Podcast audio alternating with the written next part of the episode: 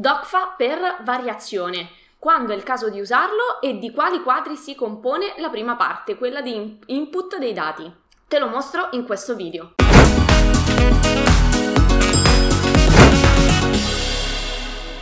Ciao, sono Giada Capodilupo da adararchitettura.com. Insegno a tutti i progettisti come risparmiare tempo ed essere più produttivi attraverso l'apprendimento di competenze altamente richieste nel mondo del lavoro. Se sei un progettista e ti sei trovato a non solo a progettare, a fare le pratiche di direzione lavori e a fare tutto ciò che riguarda la direzione lavori, ti sarai trovato anche nella condizione di dover fare la fine lavori e quindi le pratiche, la dichiarazione DOCFA.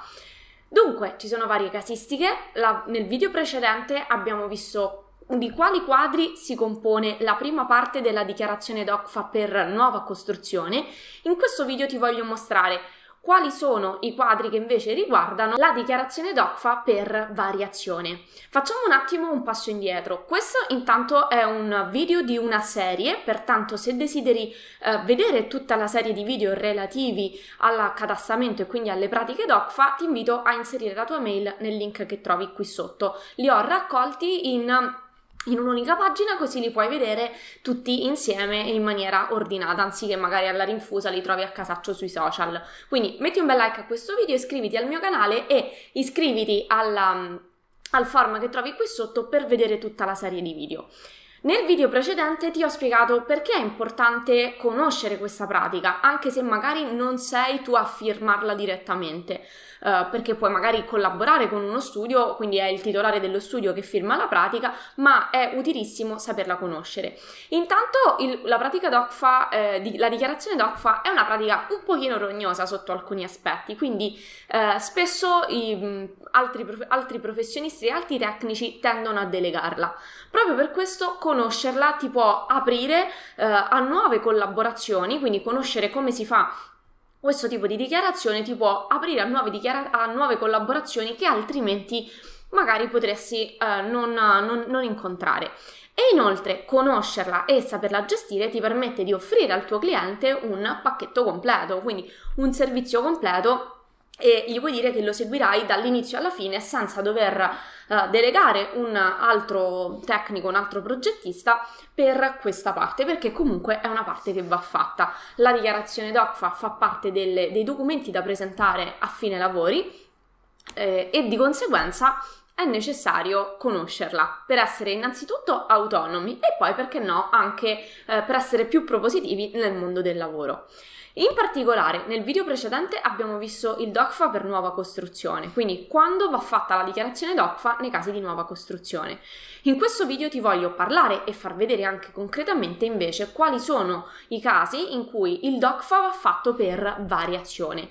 La procedura è la medesima, cambiano i quadri da compilare e quindi poi te lo faccio vedere nella pratica di questo video in particolare è una pratica per, da, che viene utilizzata il DOCFA per variazione per tutte le unità immobiliari già, già censite al catasto fabbricati.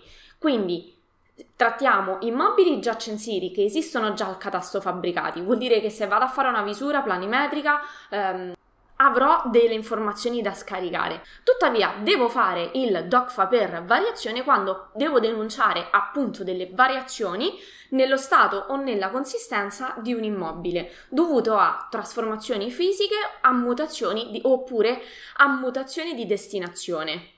Ovviamente un video dimostrativo come questo di 15-20 minuti, adesso non so di quanto diventerà, non può essere esplicativo di tutte le casistiche per le quali è necessario fare una pratica DOCFA. Quindi eh, ti invito poi a valutare il mio corso completo sul DOCFA proprio per um, che entra nel dettaglio di tutte, di tutte, le casistiche e ti spiega punto per punto che cosa andare a fare all'interno del software, quindi non, lascia, non dà nulla per scontato. In questo video però ti voglio mostrare a livello pratico di quali quadri si compone il primo quadro, quello dei dati generali per il DOCFA in variazione e nei video successivi invece ti darò un po' di dritte su come fare altre, le altre parti che vanno a comporre la dichiarazione DOCFA, quindi parleremo di planimetria, elaborato planimetrico, subalterni e così via.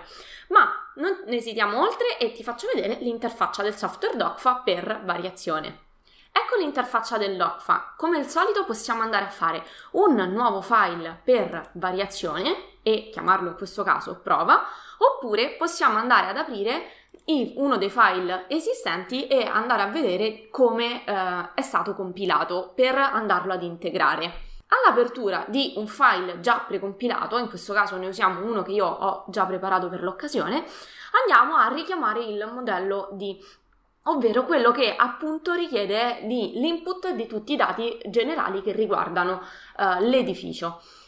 Ci sono um, alcuni quadri da compilare in questo caso sono uh, questi che vedi qua, ce n'è anche un altro che poi ti faccio vedere, sono alcuni vedrai che sono estremamente simili a, rispetto a quello di nuova costruzione, altri sono diversi. Quindi andiamo a cliccare sul primo, i dati generali e su modifica ed ecco che il primo quadro che ci appare è il quadro B. Nel quadro B, come vedi, troviamo alcune informazioni che si ripetono e come al solito le parti in da compilare sono quelle in bianco, quindi non quelle in grigio che si compilano ma, eh, automaticamente a mano a mano che procediamo con il file, a meno che non andiamo a spuntare alcune parti, come quella dell'unità afferente, che mettono in grigio alcuni elementi e eh, danno la possibilità di compilarle altre caselle.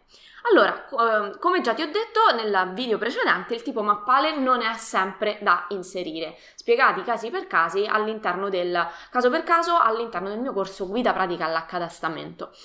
Que- nella prima parte dobbiamo dire quali sono le unità che vengono soppresse o variate e quali quelle costituite.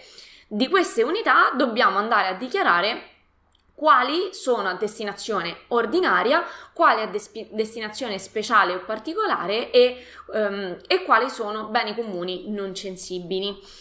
Dobbiamo poi specificare le causali di presentazione.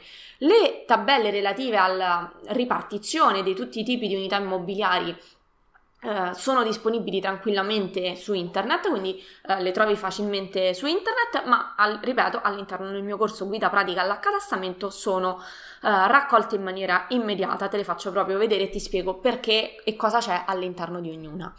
Dobbiamo poi andare a specificare qual è la causale per la quale stiamo andando a presentare il nostro DOCFA per variazione.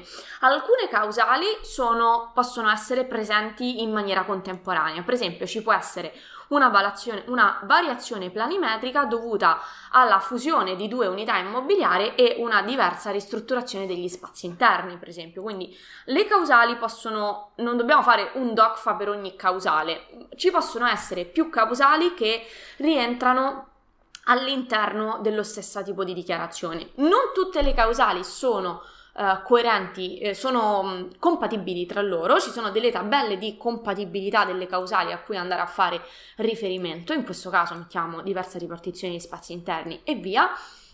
Ehm, quindi no, non tutte sono compatibili tra di loro, laddove ci sono, varia- ci sono causali non compatibili tra loro va fatta una dichiarazione per ogni causale.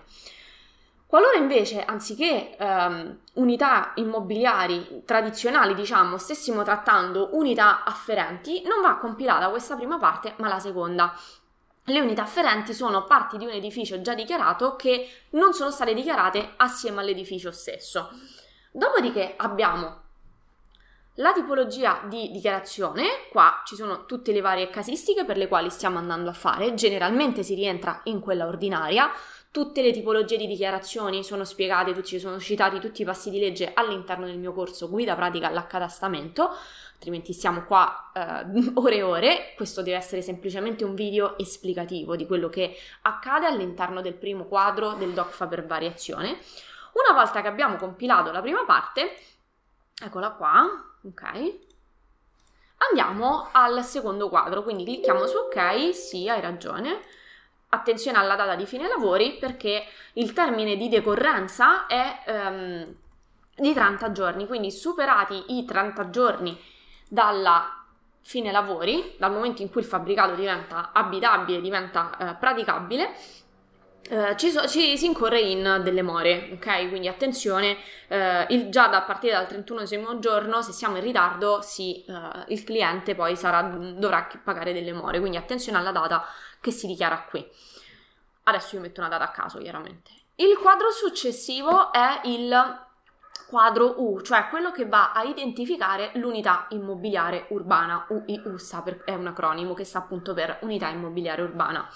In questo caso dobbiamo specificare il tipo di operazione che stiamo andando a fare, se è costituita, soppressa, variata, nel nostro caso variata, e inserire, io qua già l'ho fatto, gli identificativi catastali. Quindi dobbiamo andare a selezionare il foglio, la particella e il subalterno e andiamo a selezionare, andiamo a scrivere quali sono sezione, foglio, particella e subalterno che identificano la nostra unità immobiliare e premere su questo pulsantone. In questo modo, questa freccia, in questo modo trasferiamo i dati da questa riga a questa riga blu che vedi e quindi li abbiamo caricati e salvati all'interno del nostro file.